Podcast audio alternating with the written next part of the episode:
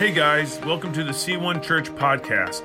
I pray that this message encourages you, builds your faith, and helps you go after Jesus. If you'd like more information about C1 Church, please go to our website at c1.church. Enjoy the message and be blessed. Some of us just need to say that. God, you are good.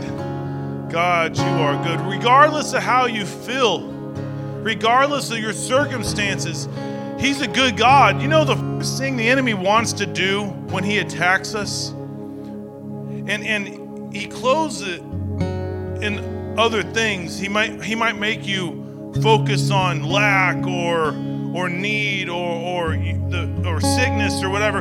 But what he's really doing inadvertently is attacking the goodness of God. If he can get you to doubt the goodness of God, then He can have free reign in your mind. But let me tell you today, He's a good God and He wants to do good. He is good and He's doing good. He's doing good in your situation. He's working for the good. God makes all things work together for the of those who love him and are called according to his purpose. If you ever wonder, man, how is this situation going to work out? Do you love God? That's the first question. Do I love the Lord? Yes. Then it's going to work out for the good. He's a good God. Let's just say it. God, you are good. You are good. Jesus, I just thank you so much for your spirit that you sent down to confirm in us everything that you said while you were on earth that you that, that, Holy Spirit, I thank you that you lead us to all truth. I pray that there are people that are wrestling with things right now in their mind that that they're they're they're thinking about the diagnosis, they're thinking about the lack, they're thinking about the different things in their in their family, and, and the enemy's trying to get them to doubt. Well, Lord, I just pray right now that your overwhelming goodness, Holy Spirit, that you remind us, you lead us to the truth that you are a good God. Lord, I praise your name. Holy Spirit, I pray that you just have your way today. Every heart, the, the hearts that are far from you, I pray right now that, that they will walk out near to you. The people that are walking through religious practices, I pray that they walk out in relationship. I pray, Father, right now, those who are dealing with anxiety, Lord, that your overwhelming peace would hit them those who are, are processing depression, maybe after a loss, and they're battling that back, Lord, that, that your peace and your joy would overwhelm them. Remind them that you are with them, that you are good and you do good, and that you're working for the good. I just praise you, Jesus. And Father, I pray right now that your word will penetrate our hearts. Your word is so anointed. Every word is infallible. Lord Jesus, there is not one error. Lord, your word will tear down strongholds. Your word will break chains. Your word will heal the sick. Lord, your word does what it needs to do. Now, Father, I pray that you will help me to rightly divide your word. I need you, Holy Spirit. Your church needs you, Holy Spirit. They don't need another message, they don't need some more information. We need you. So, Lord, I pray that you will help me to say exactly what you would have me to say. No more, no less. In your mighty name, Jesus, I pray. Amen. You may be seated. You may be seated. Man, God is God is so so good. Oh.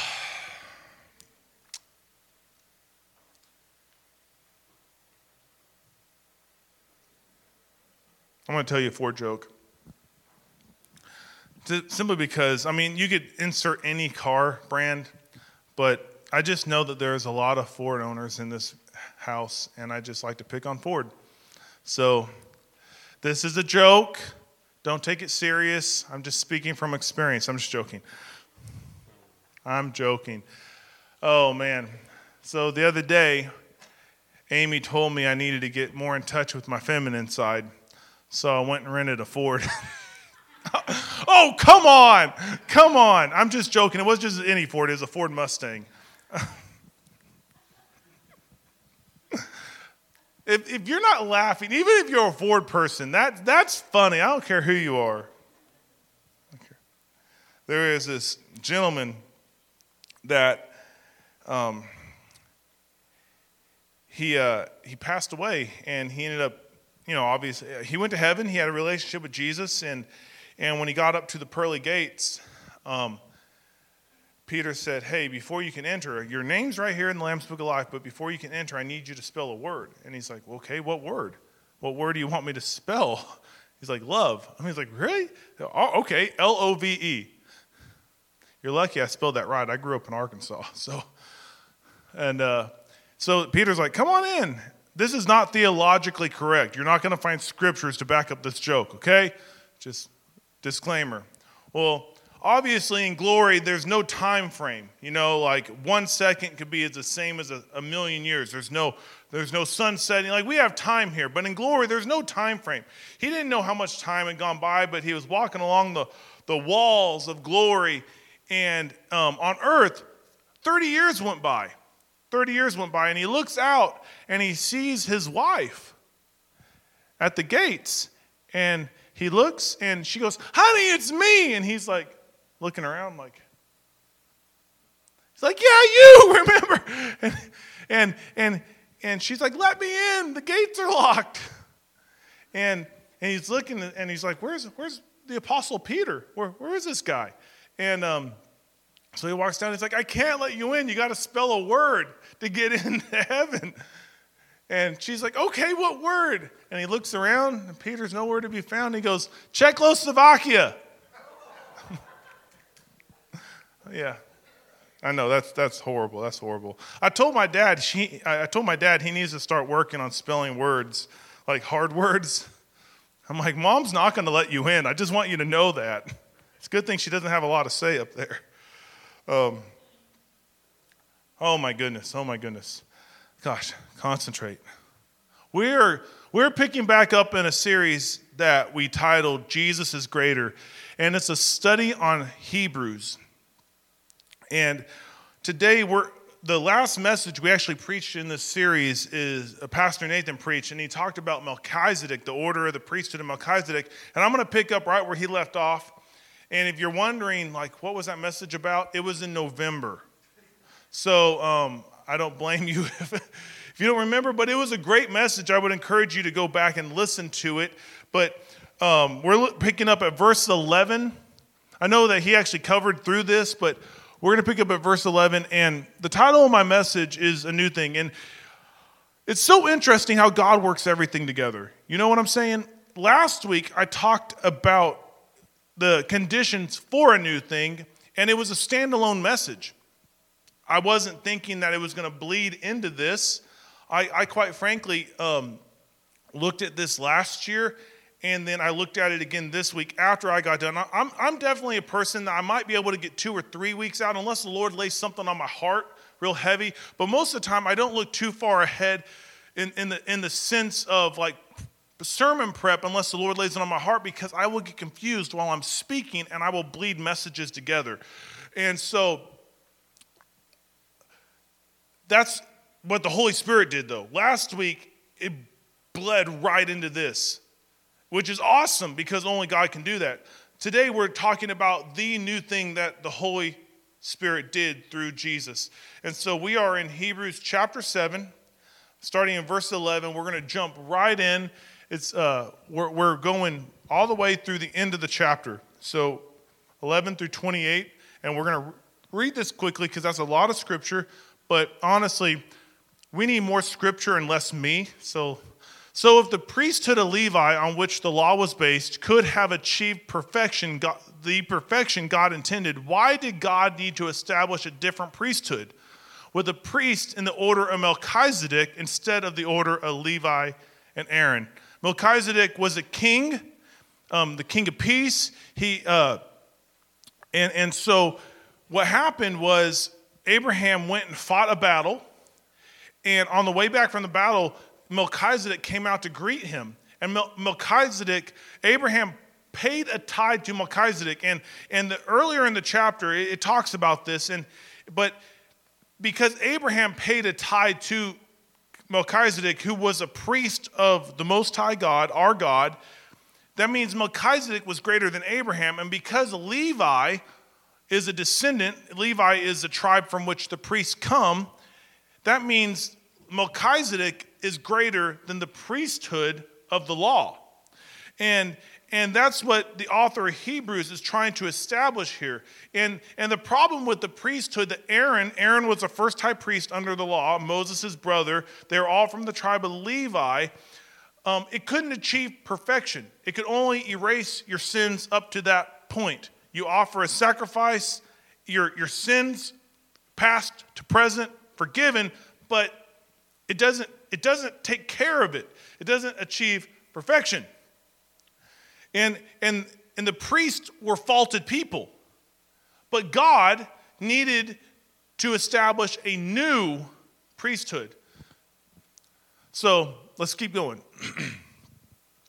and if the priesthood is changed, the law must also be changed to permit it.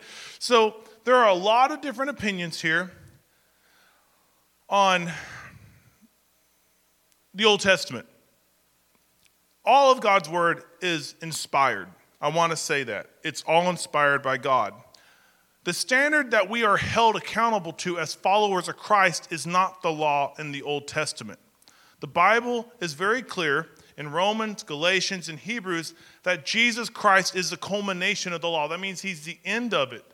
It doesn't mean that it passes away. The moral law of God still stands, the Ten Commandments, but all the rules and all the all the the do's and don'ts are fulfilled in Christ. So we're not held to that standard because we can't make it.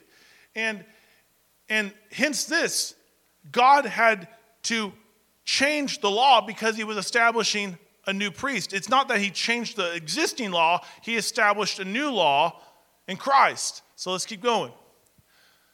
For the priest we are talking about belongs to a different tribe, whose members have never served at the altar as priest.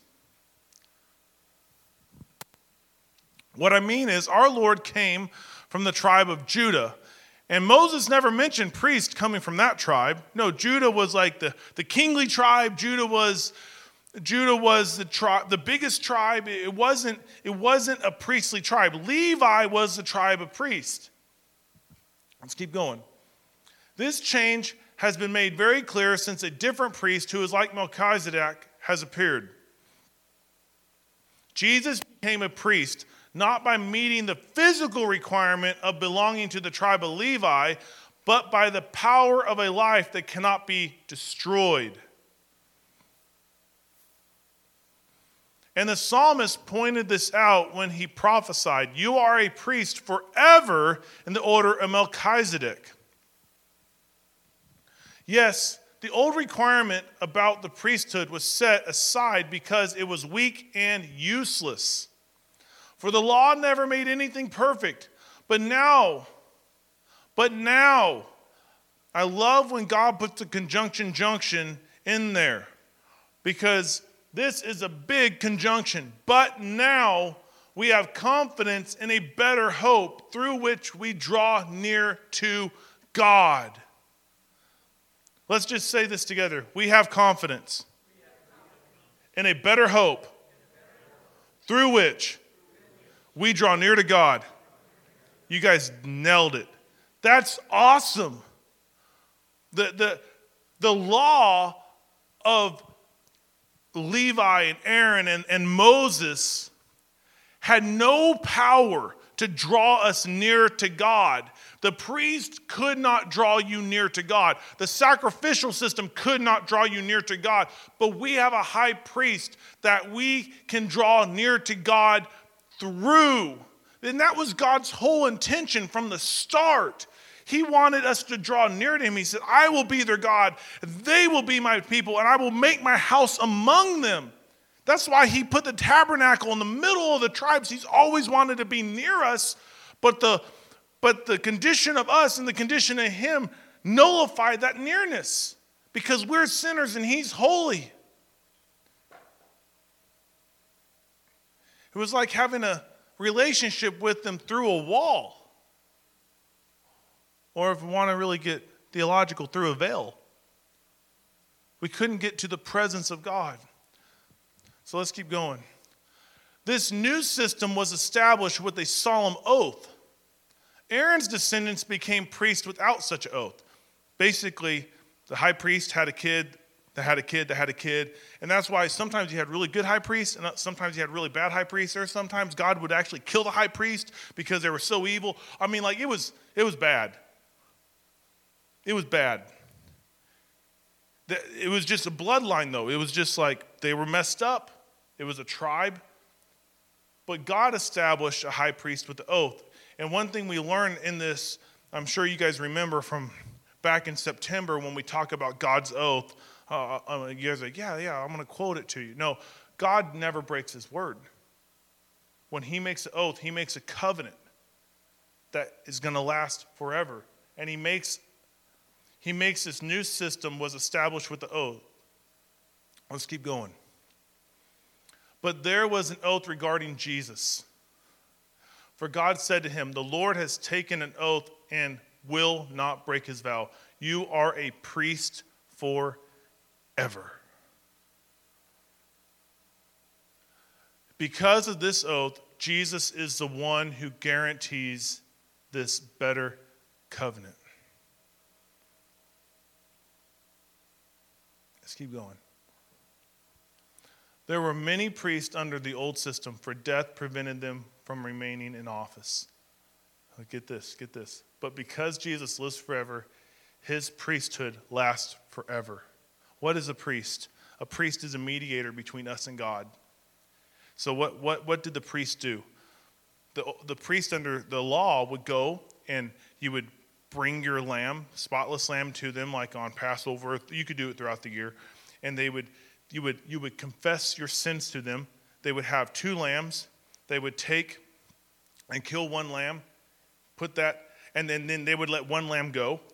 It was a scapegoat, so your sin would the sin would fall on this, and this one would get to go free. And then they would slit the, the, the lamb's throat. They would sprinkle the blood on the altar, and then they would cut up the lamb and burn it and, and your, your, your, your sin would be put on the lamb. and but before the priest could do this as a mediator, they had to do it for themselves. They had to confess their own sin.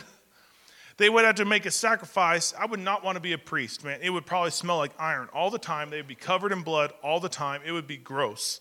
But that's the cost. The Bible says there's no removal of blood, uh, sin without the uh, shedding of blood. So there, there had to be shedding of blood to remove sin, but they would have to make sacrifices for their own. But because Jesus lives forever, his priesthood lasts forever, so there's no need for sacrifice anymore. Man, that's, that's, that's so powerful. Therefore, he is able once and forever to save those. Who is able? Jesus. Once and forever to save those who come to God through him. How do we come to God? Through him. Through who? Jesus.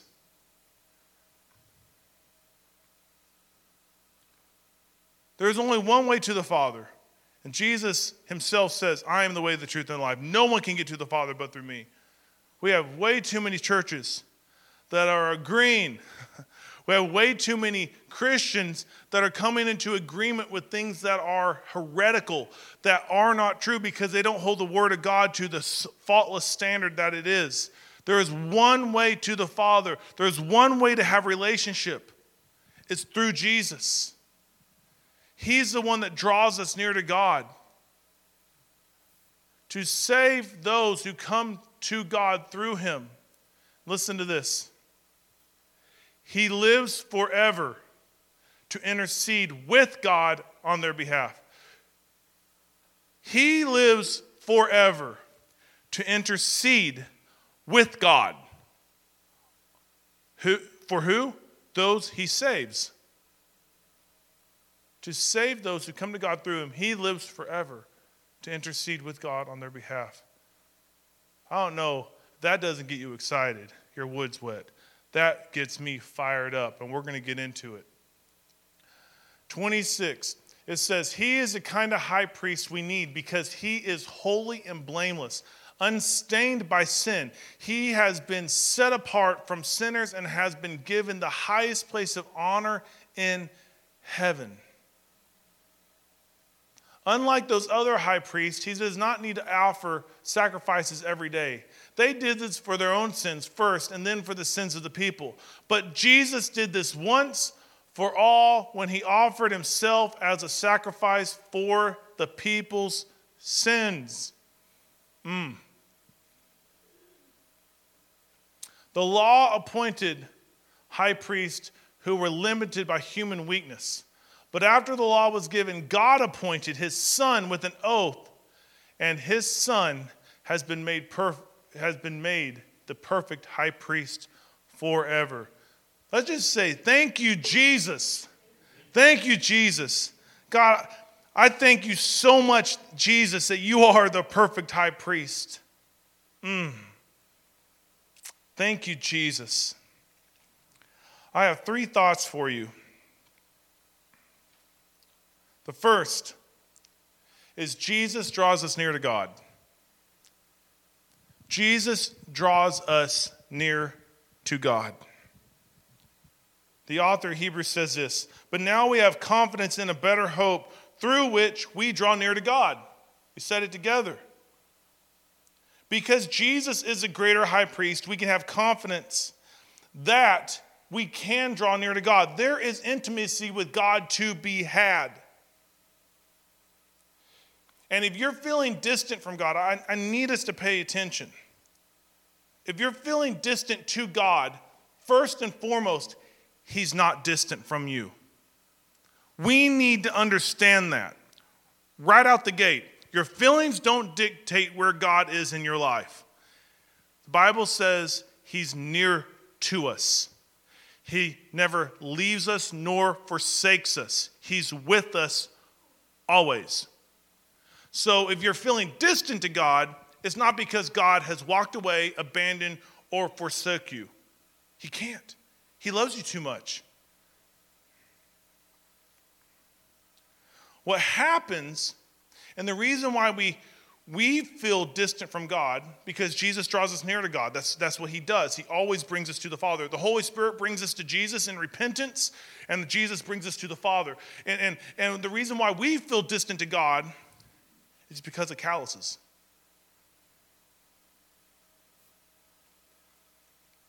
We get busy. We get busy with all these other things in life. We get busy with the good, the bad, and the ugly. We get busy with good things, parenting. We get busy with bad things, stupid stuff in our life, politics, whatever. We get busy with just day to day life. And usually it's real easy to sacrifice, and, and, and this is true with any relationship. When we get busy, we sacrifice relationship. We sacrifice time with kids, we sacrifice time with loved ones, we sacrifice time with whoever, but we sacrifice something. There's always a time sacrifice. And what that does is it gets us calloused. And, and, and when you do something over time, it gets, it gets it callous. Like, for instance, I have big old calluses that sometimes I have to cut off because I lift weights like the dumbbells are really rough. And I'm glad I have those calluses because it keeps my hands from hurting from the rough grip. But the, the thing is, the calluses can hurt sometimes. So, but because I do it over and over, I have these big calluses on my hand. And, and I, I, I promise you, if you went and shook Randy Tosh's hand, he has calluses on his hand because he's a construction worker. That, like, my, my dad had calluses that could put most men's hands like to shame because he swung a hammer for so many years and it like but it's just from repetition. And when we get busy we get in this repeated cycle of busyness and then we get calloused to god. And we forget. And and, and here's the thing. If i got calloused in my relationship with amy and it has happened it hurts our relationship. I I don't realize the needs that she has. I'll be going through my day to day life and oh, she's over there hurting or, or disappointed, and I'm like oblivious. And most husbands are oblivious, but I know this when I'm more attentive to her needs, I notice those things, even though all she wants me to say is, that sucks. Instead of trying to fix it, my, my initial is like, well, let's fix this. This is simple. And um, that's never the answer, even though, listen, ladies, we have the answer. Just listen to us. But I know that's not what you guys need. And it hurts our relationship. And but here, here's the thing with God's relationship with us. The need is never on his side. The need is always on our side, and we get callous to our need for him. God doesn't need us, He wants us, and that's so powerful. He wants a relationship with you. He loves you so much, but the callousness in our hearts makes us forget our need for Him.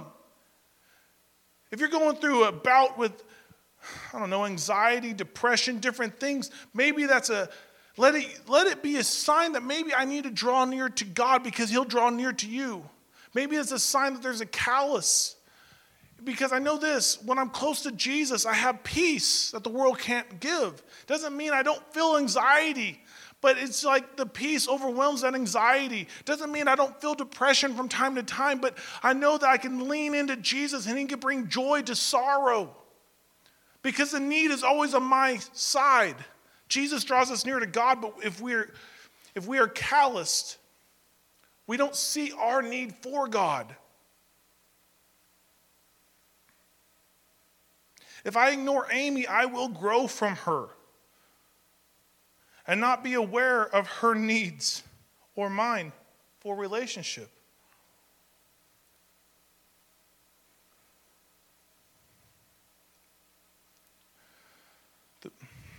The, beautiful thing is, Jesus and God never give us they, they never, our Father never gives us a cold shoulder.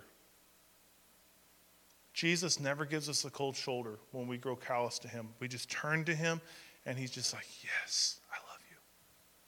I love you so much. I'm, I've been waiting. I can't wait. He never holds anything against us. There's an old saying with women hell hath no fury. I'm not saying that's true with Amy. I'm just saying it's just a. But with God, it's not like that. It never will be. He just wants relationship with you. And so I'm just going to give you, just get ready for this. The key to, the key to intimacy with God is this. And then all you have to do is, and then, and that's it. You'll be intimate with God. I mean, I'm, glad we all all on the same page. I'm glad you guys got that. If you're watching online, if you do those things, you're gonna. I'm just joking. There's not a formula to intimacy with God. There's not. But I will say this there are ingredients to intimacy with God. Jesus draws us near to God. That's what Hebrews tells us. We have this hope, and that hope is Jesus. He's the hope of the world. But there are ingredients to intimacy with God, and I, I want to. And this is not an extensive list. And I'm. Uh, and sometimes when I, I, sometimes I don't like giving list out because like then suddenly it's like becomes like a, a religious practice, and I don't want that. Okay. But the, here are some ingredients that can foster intimacy with God in your life. Number one, the Bible. If you're feeling distant from Jesus, spend time with Jesus. The Bible is Jesus in book form. The Bible says in John chapter 1 In the beginning was the Word, and the Word was with God, and the Word was God. The Bible is Jesus in book form. You want intimacy with Jesus, go spend time in His Word.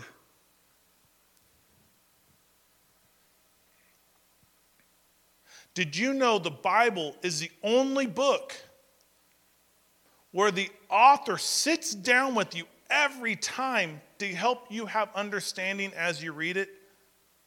The Holy Spirit sits down with you to lead you to all truth. That's his job. That's what Jesus said. When the Spirit comes, he will lead you to all truth. What is the Word of God? It's truth.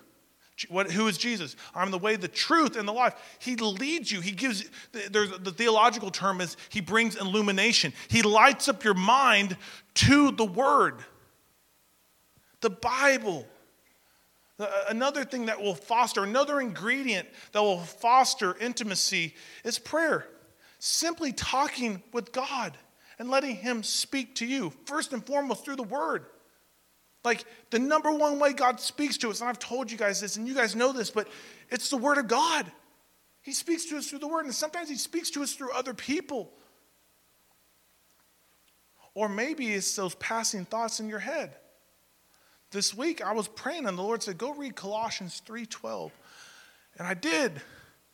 And it was exactly what I needed to hear. It was like, like put on your new nature in Christ. You, you are a new creator. It was, it was exactly what I needed. Prayer, meditation. Meditation is another ingredient that, that can foster, that can help bring intimacy with the Father. And I'm not saying empty, like Eastern meditation is to empty yourself. And that's not, here's the thing when you empty yourself, the enemy is going to fill you up. the point of meditation with God isn't to empty yourself, it's to let Him fill you up. It's to focus on Him. Biblical meditation and Eastern meditation are completely different. The Bible teaches in Psalms 46:10, "Be still and know that I am God." It's to, is to train your thoughts to focus on His truth. That's what biblical meditation looks like. It's, I'm going to focus on His truth. It could be just listening to the Word of God, it could be sitting in silence and, and, letting the scriptures uh, to, to uh, give life. For me, it's so often the 23rd Psalm the Lord is my shepherd, I shall not want, or I lack nothing, or I have all that I need. Like, it's, it's that I focus on that. It's to let Him fill me up. It brings you back to Jesus' peace when we meditate on Him. The, an, another ingredient, another ingredient is fasting. Not fasting just to fast, we don't fast to get something from God. I know we're about to do a church fast and we're going to have prayer needs. But first and foremost, the reason why we fast is intimacy with God. I want to know the Father. I want to know Jesus. I'm going to deny myself of something so I can supplement that what I would normally spend if it's breakfast. This is how this is how I like to fast food. I like fast food as well. But um, I like to fast food, and the re- I'm not saying you have to, but the reason why I like to fast food is usually there's time slots. I eat breakfast in this time. So since I'm not eating breakfast or lunch, I'm going to spend that time with the Lord. It's easy for me. Like I'm, I'm a simple person. I live life by the KISS motto: first kiss my wife, and then keep it simple, stupid. Those are the KISS models I live by. So like for me, it's like I'm going to fast lunch. So that time that I would afford for lunch, I would spend in prayer. It's always to bring first intimacy with the Lord, though. It's, it is an ingredient. But I'm not telling you you have to fast food or anything like that. I'm saying that's, that's me. That's how I quantify it, and it makes it simple for me. This is denying yourself of something to supplement your life with time with God. And it will foster intimacy, not to get something from God, just to know Him. Another ingredient, real quick time with his body. What we are doing right here. And, and here, here, pretty soon, we're going to be launching some stuff in February, and there's going to be opportunities for more community, and, and it's time with the body of Christ. We need time with each other. We need to come together and celebrate Jesus. We need to bear one another's burdens. We need to be praying for one another.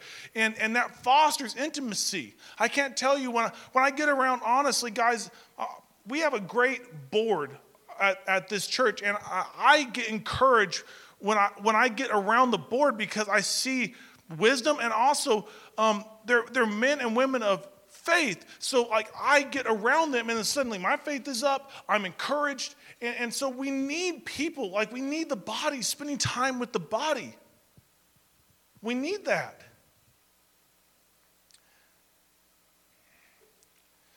Now, the last thing I want to give you is it, another ingredient is loving and seeing people like Jesus. That will foster intimacy. When you love like Jesus, it fosters intimacy because it, may, it, it, aligns your heart with His. When you see a need and you, you, you see people that are hurting and, and you break for them to the point it compels you to do something, you're going to walk. I've never, I, I, I, can tell you, I've never laid hands on the sick or prayed with someone or bought someone's groceries or whatever and walked away and was like, man, I wish I wouldn't have done that. No, I walk away like, man, I feel awesome. Praise God. I walk away saying, thank you, Lord, for the opportunity for me to do that. If, because suddenly I'm, I'm, I'm acting like Jesus, being like Jesus to someone who is far from Jesus. Loving people and seeing people like Jesus will foster intimacy. But I want to give you this. If the ingredients of intimacy become religious rules, they will no more foster nearness to God than a milkshake will help you lose weight. It won't. If you, if you start doing these things out of habit, out of religion, they're not going to make you closer to God. It won't. It's always out of relationship with the Father. Jesus isn't here to establish a new rule keeping system. He established a new covenant with the Father that we can have a relationship through Him. He draws us near to the Father. Where the law was powerless to draw us near to God, Jesus draws us near to God through Him. The second thought I want to give you is Jesus' salvation lasts forever. Hebrews 7:25 Therefore he is able once and forever to save those who come to God through him once and forever. Oh, are you Pastor Ryan, this is an Assembly of God church. Are you preaching once saved, always saved? Eternal security. Are you preaching that doctrine? No. Preaching the word. And that's what it says.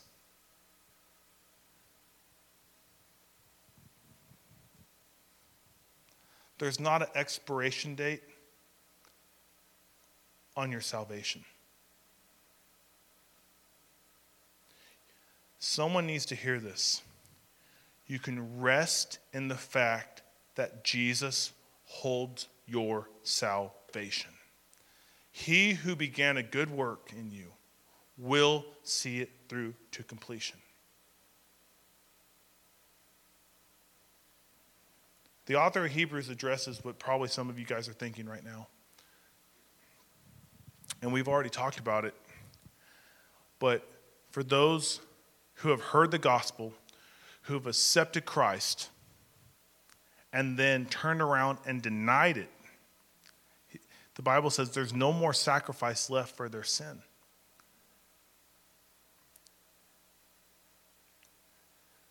What the author is talking about here are people who believe Jesus. They believe that he's a son of God. They believe that he died on the cross for their sins and rose again. They, they give their life to them, but they're still struggling.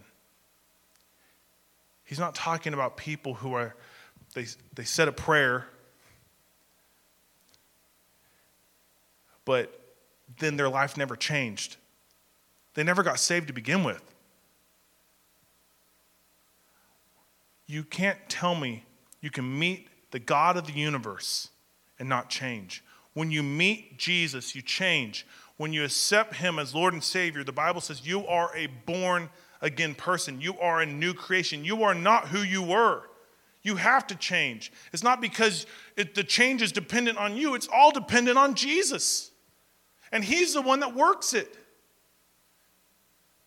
When you truly put your faith in Jesus, you can rest that your salvation is complete in Him. It's resting on Him. You can't earn it. It's keeping the law can't make you righteous. And we just read it. It couldn't make us righteous. Then breaking the law can't make you unrighteous. Our righteousness is based on what Jesus did. Our salvation is complete in Jesus. Therefore, he is able once and forever to save those who come to God through him. God never intended for you to strive in your relationship with Him. You grow in your relationship, you rest in His salvation Jesus said, Come to me, all you who are burdened and heavy laden, and, and you will find rest. He says, Take my, take my yoke. He's talking about take, take my teaching upon you, for my teachings are easy and my burden is light. He wants to give you rest. He wants to give you peace. He wants to walk with you. Some of us, when we hit a rough patch in our relationship and, and we feel far from God, we like we think there's something wrong with us, and so suddenly we have to make it up to God. Or or maybe you fell into temptation and you sinned and you know you sinned and you said, God forgive me, but then, then after you said God forgive me and leaving it at that and you're trying to walk in repentance, you say, No, I gotta make this up to God. So I'm gonna go read my Bible twice as much, or I'm gonna go listen to praise and worship music, or I'm I'm gonna make it up to you, God. I'm gonna and God's like, stop. Your salvation is on me, not on you. Quit trying to do works. If you said, God, forgive me, you're forgiven.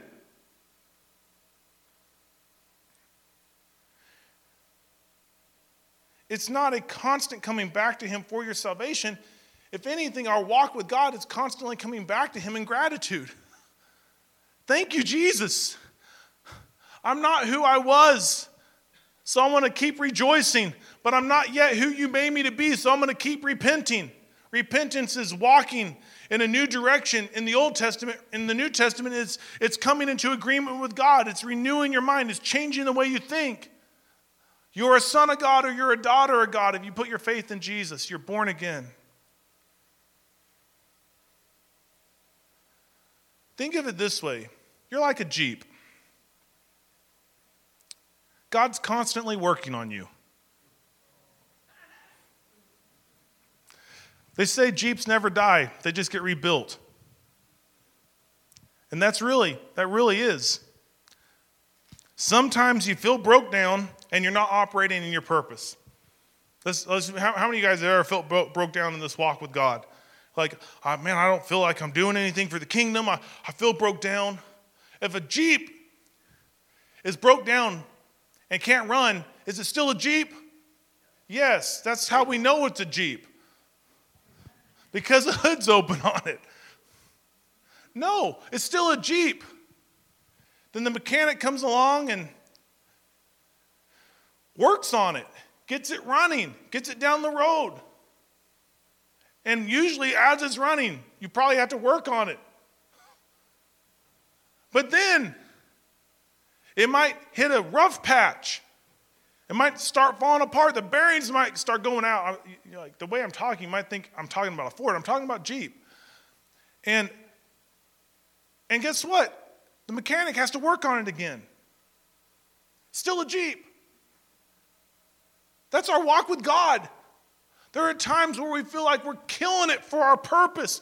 Man, we're off roading, we're, we're, we're doing, we're following the path. And there's other times where we just can't take a step forward. Doesn't mean that God's given up on you, it means that He's still working on you. So give it some time. Some repairs take time, some processes take time. Sometimes, I, right, right now, I have parts coming in for our, our terrain. Sometimes you got to wait for the parts to come in. So rest that God's working on you.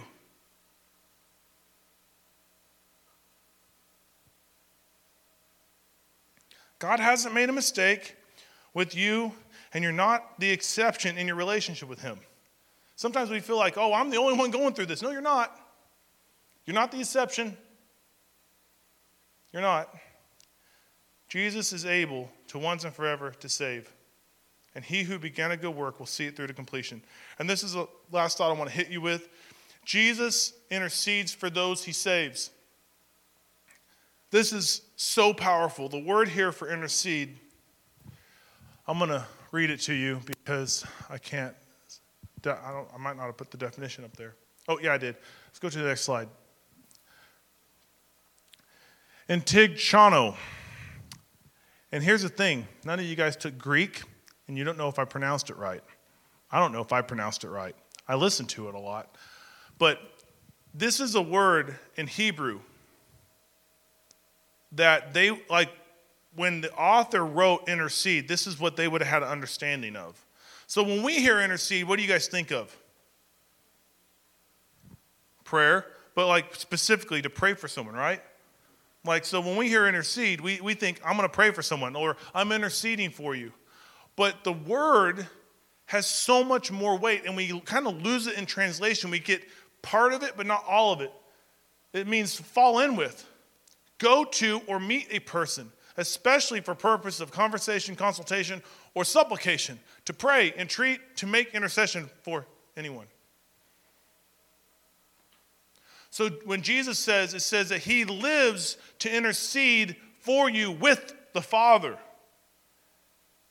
He doesn't need to make intercession for himself like other faulted high priests. He lives to make intercession for you forever. He lives forever. Too often, we give credit to our enemy way too much. We, we focus on, oh, oh he's just the accuser of the brethren. He's just, he's, the Bible says that he's standing before God accusing us night and day, and he is. He is. You have a prosecuting attorney before the Father all the time, lifting up every one of your faults. Congratulations, you're guilty. But when we put our faith in Jesus, we're covered in the righteousness of Jesus. It's called justification. And we have a, we have a high priest that is not just our defense attorney, he is our he's our life and he pleads. And this is so cool because what does it say? It says he lives forever to intercede with God. With God. So as imagine how defeated our enemy is when he's standing up before the Father and he's trying to condemn you. Oh, look at Amy, she did this, this, and this, and or whatever, and God's over there with Jesus interceding, and he's completely ignoring the enemy. Who do you think has more sway?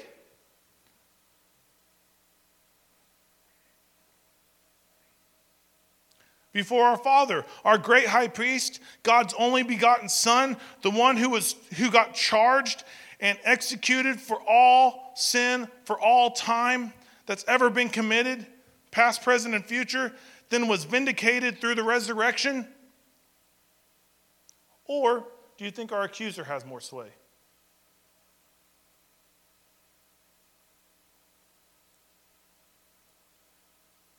The Bible says that God is a righteous judge.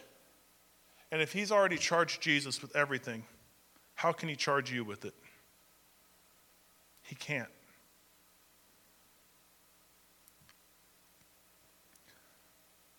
The Apostle Paul says it this way in Romans chapter 8, 31 through 39.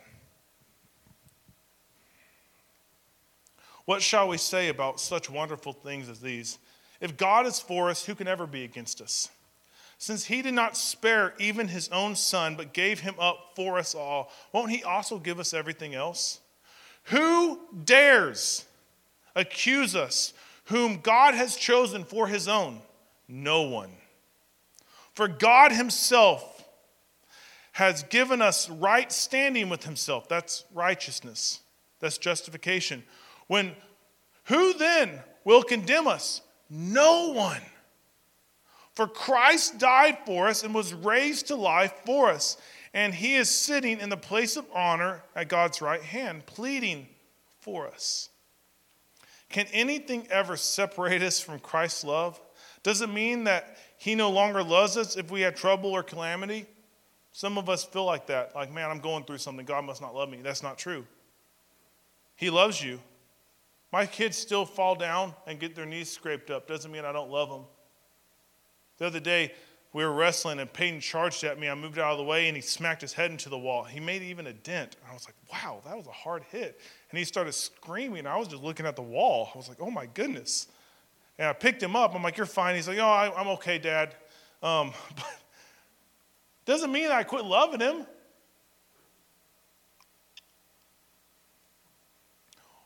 Doesn't mean that he no longer loves us if we have trouble or calamity or are persecuted or hungry or destitute or in danger or threatened with death. As scriptures say, for your sake we are killed every day. We are being slaughtered like sheep. No, Despite all these things, overwhelming victory is ours through Christ who loved us. Some translations word it this way No, despite all these things, I am more than a conqueror through Christ who loves us. More than a conqueror. And I am convinced that nothing can separate us from God's love. Neither death nor life, neither angels nor demons, neither fears for today nor worries about tomorrow. Not even the powers of hell can separate us from God's love. No power in the sky above or in the earth below. Indeed, nothing. Nothing. Someone just say nothing. Say nothing in all creation will ever. Come on, let's say it again will ever be able to separate us from the love of God that is revealed in Christ Jesus our Lord. Mm, that's good stuff. Satan has no case against you because Jesus is interceding.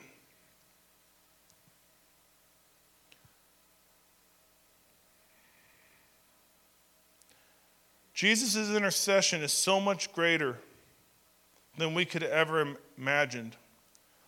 When we think intercession, we think, I'm going to pray for you. Like, for instance, this morning, um, AJ Jones, he's sick.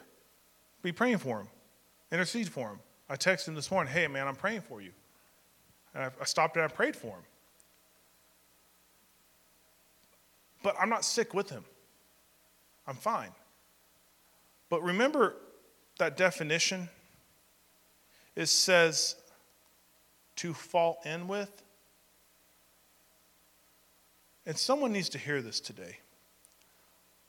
We have a high priest in heaven who loves you so much, and when he makes intercession for you,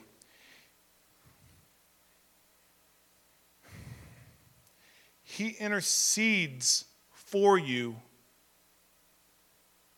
as if he were in your shoes.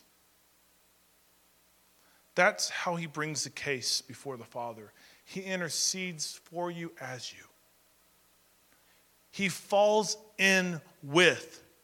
If you're going through it, Jesus is putting himself in that scenario when he brings it to the Father and he says, God, he's, not just saying, hey, I, God, I just pray for Priscilla. She's going through blah, blah, blah, blah. He says, God, you don't understand what she's going through. It feels like he puts himself in your shoes as he makes a case before the Father because he loves you so much.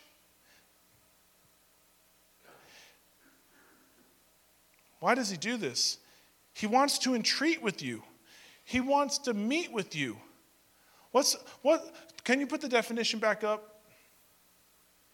For the purpose of conversation, consultation, or supplication. He falls in with you, for you, as you, when he prays. And get this, he doesn't intercede for a future version of you. Sometimes we think that God is always looking for the version of us, a future, a better version. That's not the case. God is looking for you. Right here, right now. Jesus isn't interceding for a future, version of you. He's interceding for you. He's pleading for you as you before the Father.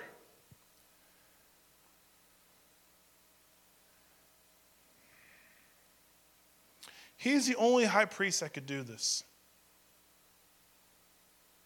God had to completely fulfill the old law, establish a new law through Christ and a new priesthood through Jesus so that we can get to the Father, so that we can become more than conquerors.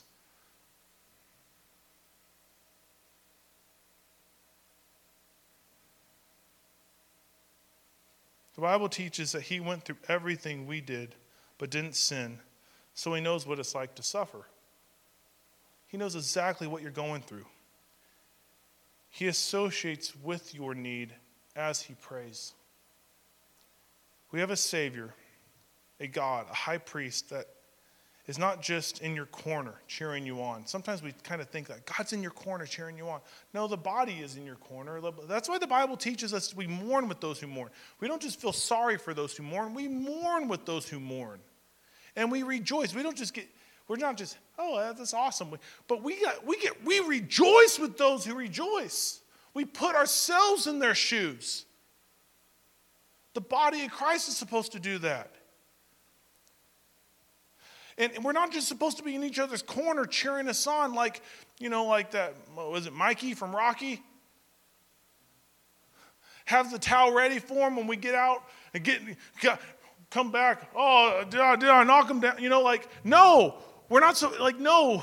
We have a high priest that's not just in our corner. We have a high priest that steps into the ring between us and our opponent.